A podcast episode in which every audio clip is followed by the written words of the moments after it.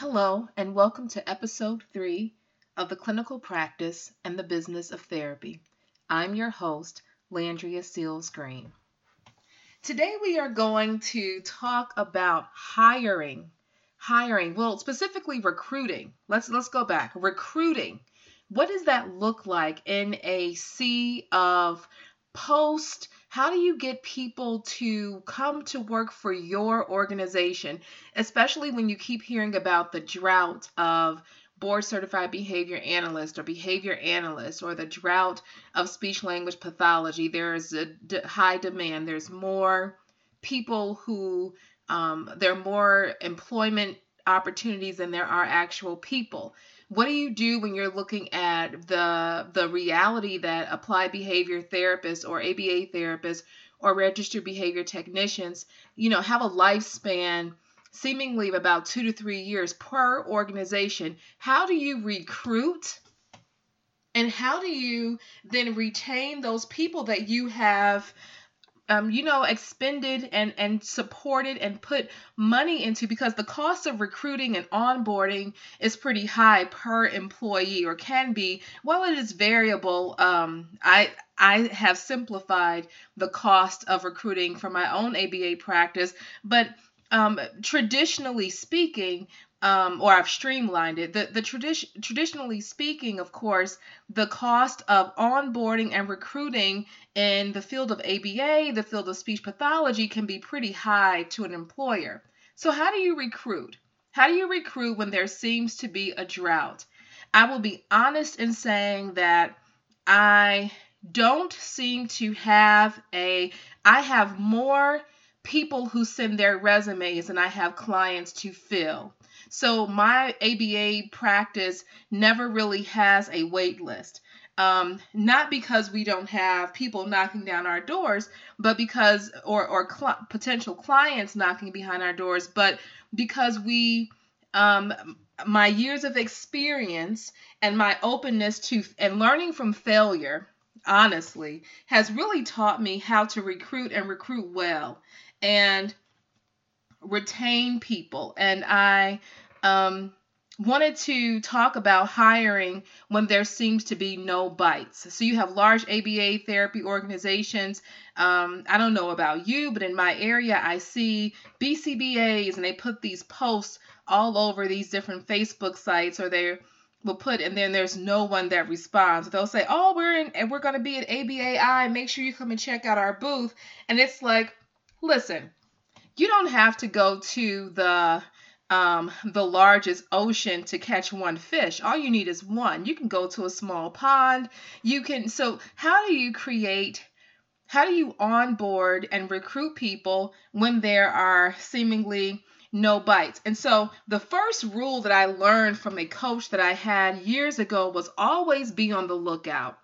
So, even if I fill a position of a behavior analyst and I don't need that position anymore, I am still going to look for a behavior analyst because I know either one day they may go to another organization or two will expand and we will still will need another one. So we always keep our our foot in the in in the pond, so to speak. We're always on the look. So when we um close in on one position, we are still looking and this is really important for ABA therapy companies because let's say you have a client that is in um, Evanston, Illinois, and you fill that client's hours. So that client is now being serviced because you have hired and trained and you have ongoing training practices for this new um, ABA therapist or behavior consultant, let's just say that that behavior consultant needs to one go on vacation or two they move to Hyde Park, another area of Chicago and you need to now switch their hours or they go back to school or whatever the dynamic may be, you've only kept that position open and you closed it based upon that one individual. So I, so the the forecasting for step one of always be on the lookout is not always be on the lookout for filling the one position you are looking at. You're going to have a vision for recruiting and the vision for recruiting is to always cast your net wide in that area. And you continue to cast your net wide in that area. And then that leads me into um, area number two is where are your potential applicants congregating in social media? Now, this is important because you have a generation of people that are in faith on Facebook, but you have a younger generation who are your new college graduates, who are your who are graduating from graduate school, and they are not on Facebook to the degree that my generation is on Facebook. So I am 41 years old. My generation is on Facebook because we are the babies of Facebook. Facebook started with us you know, we are in the same age range as Mark Zuckerberg. So Facebook started with us. It was really cool because we probably started with MySpace and that was nice. And then Facebook came. But then you have a group and a generation of people behind us who are graduating. And yeah, they're on Facebook, but they are really on Instagram, aren't they? So if your recruiters are heavily on Facebook, that is indicative of your recruiter's age range. The people that your recruiter wants to onboard are not on Facebook. They're on Instagram. They're not even on Twitter. They're on Instagram and they're on Snapchat. So this means that your recruiters are going to have to learn up. They're going to have to not only be on top of social media, they're going to have to, you know, recruit. They're going to have to actually recruit and go after people and where those people are congregating. So, what happens is sometimes your recruiters and people who are recruiting for therapy are passively posting on ABAI sites. They are passively posting on Indeed. They are passively posting on um, Facebook. They are passively posting on ZipRecruiter. They are passively saying, hey, come meet us. We're here. And meanwhile, your organization is bleeding money and their onboarding for the new staff is not happening. Why? Because it is passive recruiting. Me, I've had recruiters and it was a waste of money until I figured out where are my people? And so I automated that particular service. Again, we've not had a position that we've not had at least 10 applicants for. That's for speech pathology, board certified behavior analysts, PTs, OTs, special education teachers, etc. because we go where the people go. And not only that, we're not just posting, we're talking about who we are. We're talking about what we do. So your recruiters are passively saying, hey, come over here. I'm standing on the corner. Hey, come over here. I'm sitting at the table, sitting on a, a chair at a table at a fair. No one wants anyone who is passively, think about a relationship. If you want if a person really wants to go after you, are you more attractive to the person who is chasing you? Are you more attracted to the person who is sitting down waiting for you to approach them? So if your recruiter is sitting down waiting for people to just approach them because they have put up an ad, Big Woo put up an ad and they're sitting there waiting for someone to approach them, then think about human to human relationships. Who are you more attracted to? Who will you pair with? Who will you follow? You know, this is this is ABA. This is ABA for neurotypical adults. Are you more likely to pair with a person who has nothing, who's just saying, I'm here because I'm great, come next to me? Or are you more likely to pair with the person who has something that's attractive, that's talking about what they are doing, that is advertising not from a posting, but is showing how wonderful the organization is? Not just the best foot forward, but how real the organization is. What your therapists are doing on a day to day basis, not those posts of, it's so great to work here at Autism therapy group. It's so great to work here for us and look at our therapist a day in the life. No, I'm talking about a Facebook Live of a BCBA who's getting ready to go to a home visit saying, Oh, oh boy, what a great day. I just left a client, going to see another client. I am so glad that in between these appointments, my employer allows me to stop at Starbucks to go and get something to drink because it is tough out here. And as I empower other uh, my clients, I am being taken care of and allowed this time so that I can relax and get ready to go and empower another family. Now that's real. And so your potential employees like, wow, so I can work for them. I can go from home to home if it's home-based services. I can go from home to home and my employee, I don't have to sneak and go get a drink from Dunkin' Donuts or Starbucks. They encourage that. That is absolutely wonderful. That's the realness that the generation you are after appreciates and quite frankly the unwritten thing the unwritten rule and what no one is saying that's what everyone's after. Everyone is after someone who will honor what they like what they do and that leads me to my point three. Point three is do you do reinforcer assessments for your new recruits for your uh, when you recruit people? Do you try to see what they like or do you do just you know this is how we reward people? Or do you understand who they are and the dynamics and what makes them tick? Just as you would with a new client. You're going to do the same thing with your potential staff pe- person. A reinforcer assessment. What do you like? That is the most unconventional question in the interview process or even the recruiting process. Talk about what you like. We or you can have your recruiter say, "We recently awarded a staff member who was able to complete all of her sessions this month with a gift card to Target. Why did we do that for her? Because she absolutely loves Target. She just had a new baby and she wants to be able to get diapers and she wants to be able to get herself a treat. And this, there's a Target by her home and it's a super Target. Those are the things that help people understand that you want them not what they can provide, but you want them. Again, go back to relationships. Do you want to be in a relationship with someone who only wants you for what they can do for you or what you can do for them? Or do you want to be in relationship with someone who absolutely cares about who you are? So when you are thinking about recruiting, we're talking about not just saying, oh, we need another BCBA or oh, we need another SLP. We're talking about what's the culture of your work environment and what's the culture of your recruiting process? Is the culture, are your posts saying, come work for us because we need hours? Come work for us because we have a client in Warren, Michigan, and we need you to fulfill those hours. Forget about who you are. Do you have a working automobile? These people don't want that anymore. You're living in a climate and time where people want relationship, especially and especially when you look at what keeps a person, what keeps you in a relationship.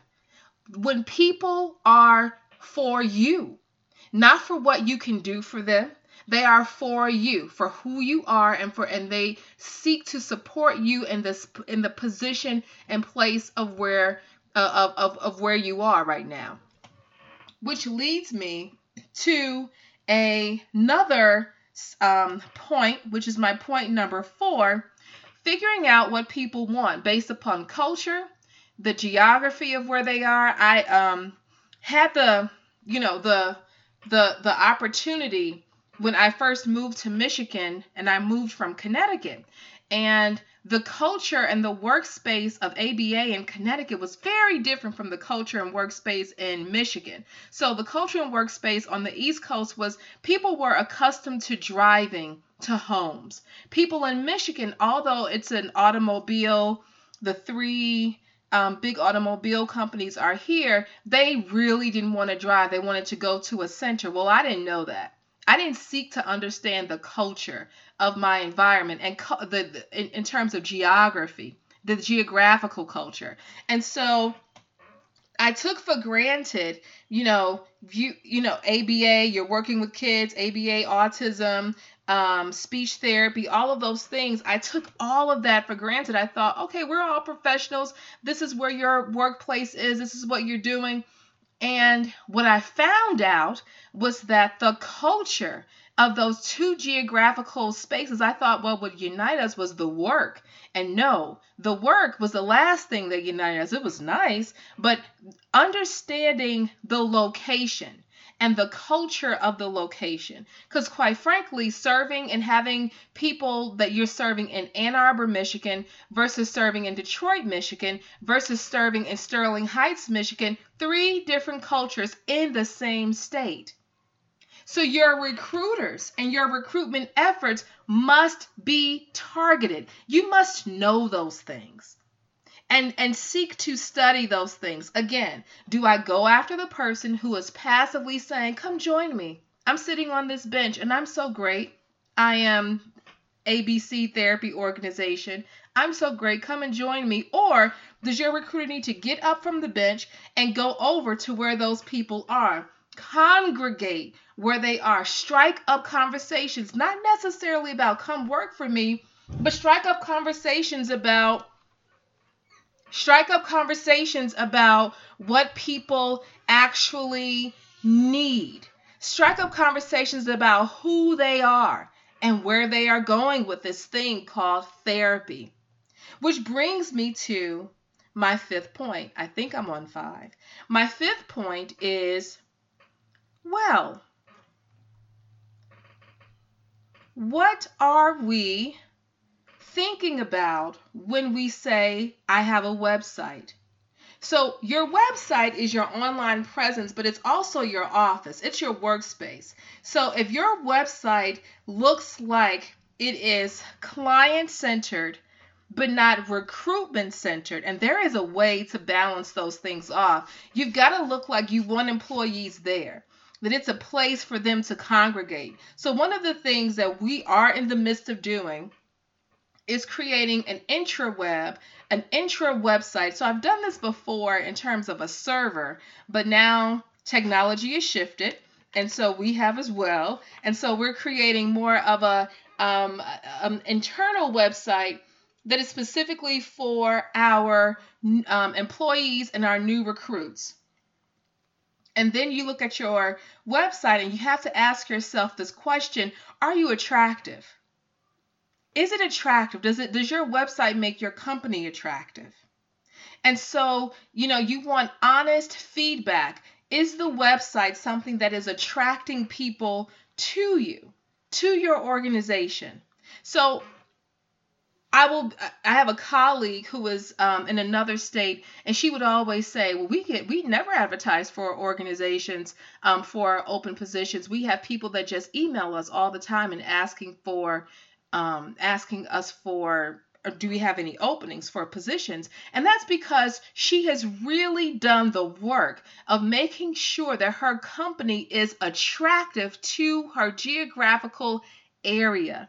She knows who her audience is. She has she has gotten that um, she has captured that market in such a way that while practices around her have faltered for various reasons, her practice continues on because it is it knows its identity.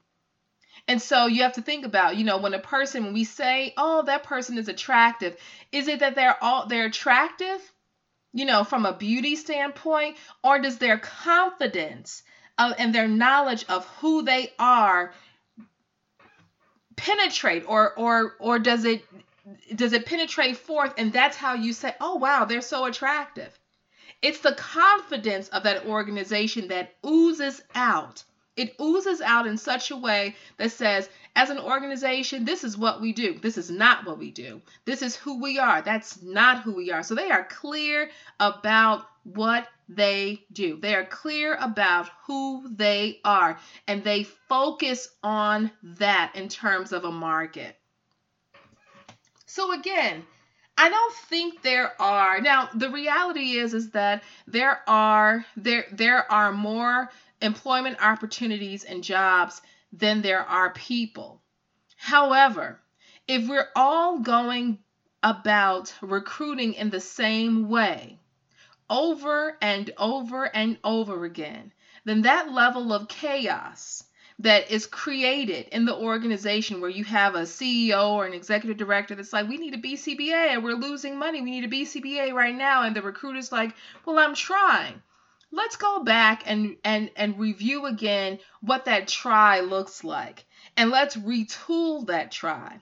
So, yes, we provide consultation to employees, not to employees, but consultation to different organizations to have them to and, and evaluate how they look um, their attractiveness and how they look and and do they understand their culture and how to specifically recruit in their area recruiting rbts and aba therapists i'd be all over instagram i'd instagram and I'd have different meetups at different coffee shops i serve free coffee at the panera bread or at Starbucks and talk to them about their careers and who they are, and you build a relationship. You build a relationship. So when they are thinking about a job, they think of you first. So recruiting traditionally and how it looks now is like I we need we have an opening, here's a post, and we need someone to come to work for us now. But if we know anything about people and about ABA and about pairing and about being able to have people come to us and make that effort over time less of an effort because you have built a relationship and you have paired yourself very well, then you're going to do things differently. You're not going to say, Yes, I have this, and whether you like Dunkin' Donuts or not, this is what we're serving today. That's not pairing or reinforcement or, or, or proper use of reinforcers. But what you're going to do is say, let me look at my area. So if I'm recruiting in the state of Michigan, this is what I'm going to offer. And here's the other magic piece. You know that most women are fill the positions of special education, therapy, uh, health care in terms of um, speech pathology, occupational therapy, and ABA therapy. You also know that women have more life changes than men. Women take care of children, they take care of friends, they take care of family, and all of those things. They are the people who are the agents of, of service in their personal lives. So when women have all of these changes, in their life, does your current company support the changes of the woman? Now, let's just let that marinate for a minute.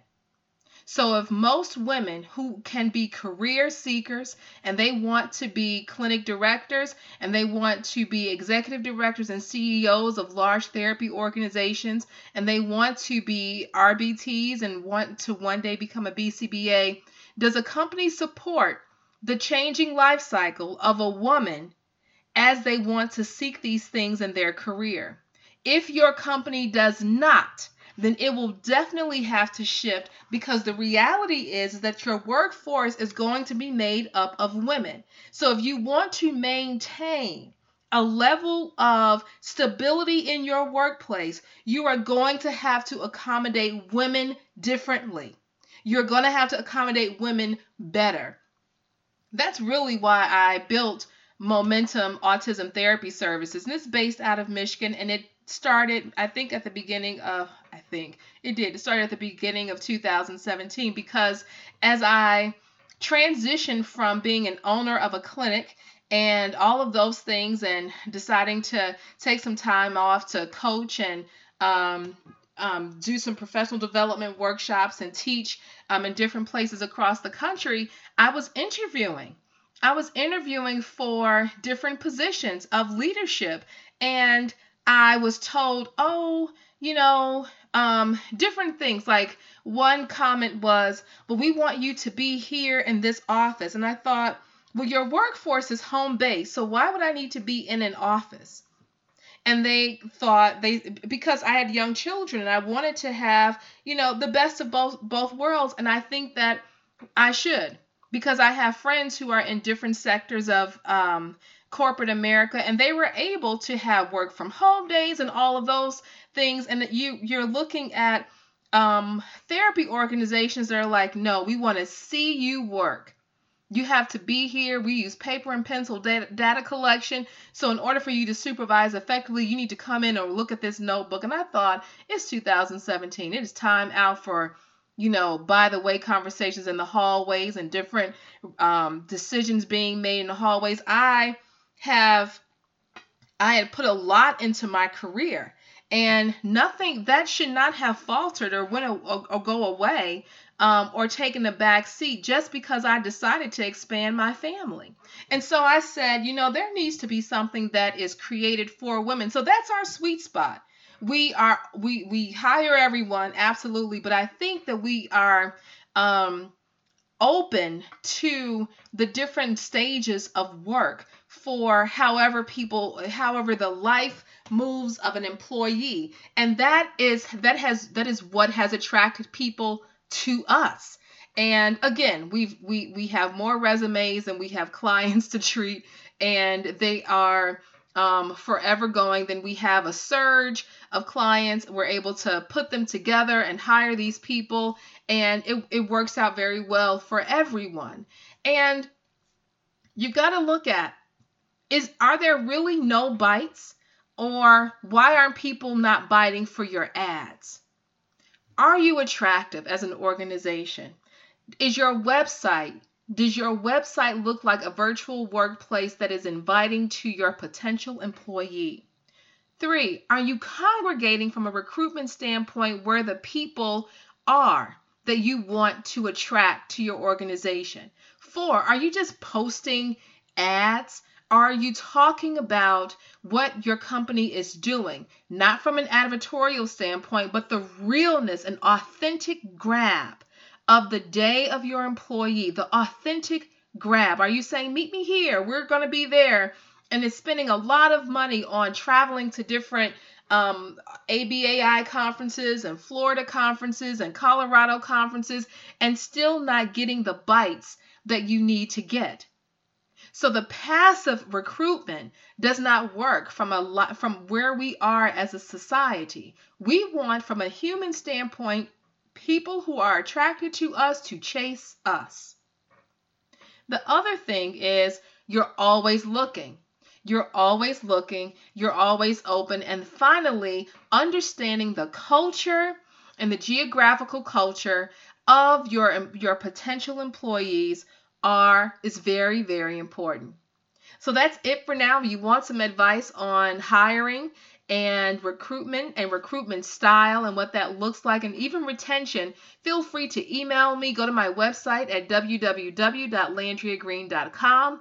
I'm there to help. I think there is a um, contact page, but if not, I can always be found on Facebook at SLP Guru, or you can email me at therapy at landriagreen.com. I look forward to speaking with you soon. And again, let's go higher. There are bites out there. You're just going to have to use a different item on your hook to fish. And you're going to cast that net wide and keep casting it. But no sitting on the couch anymore recruiting.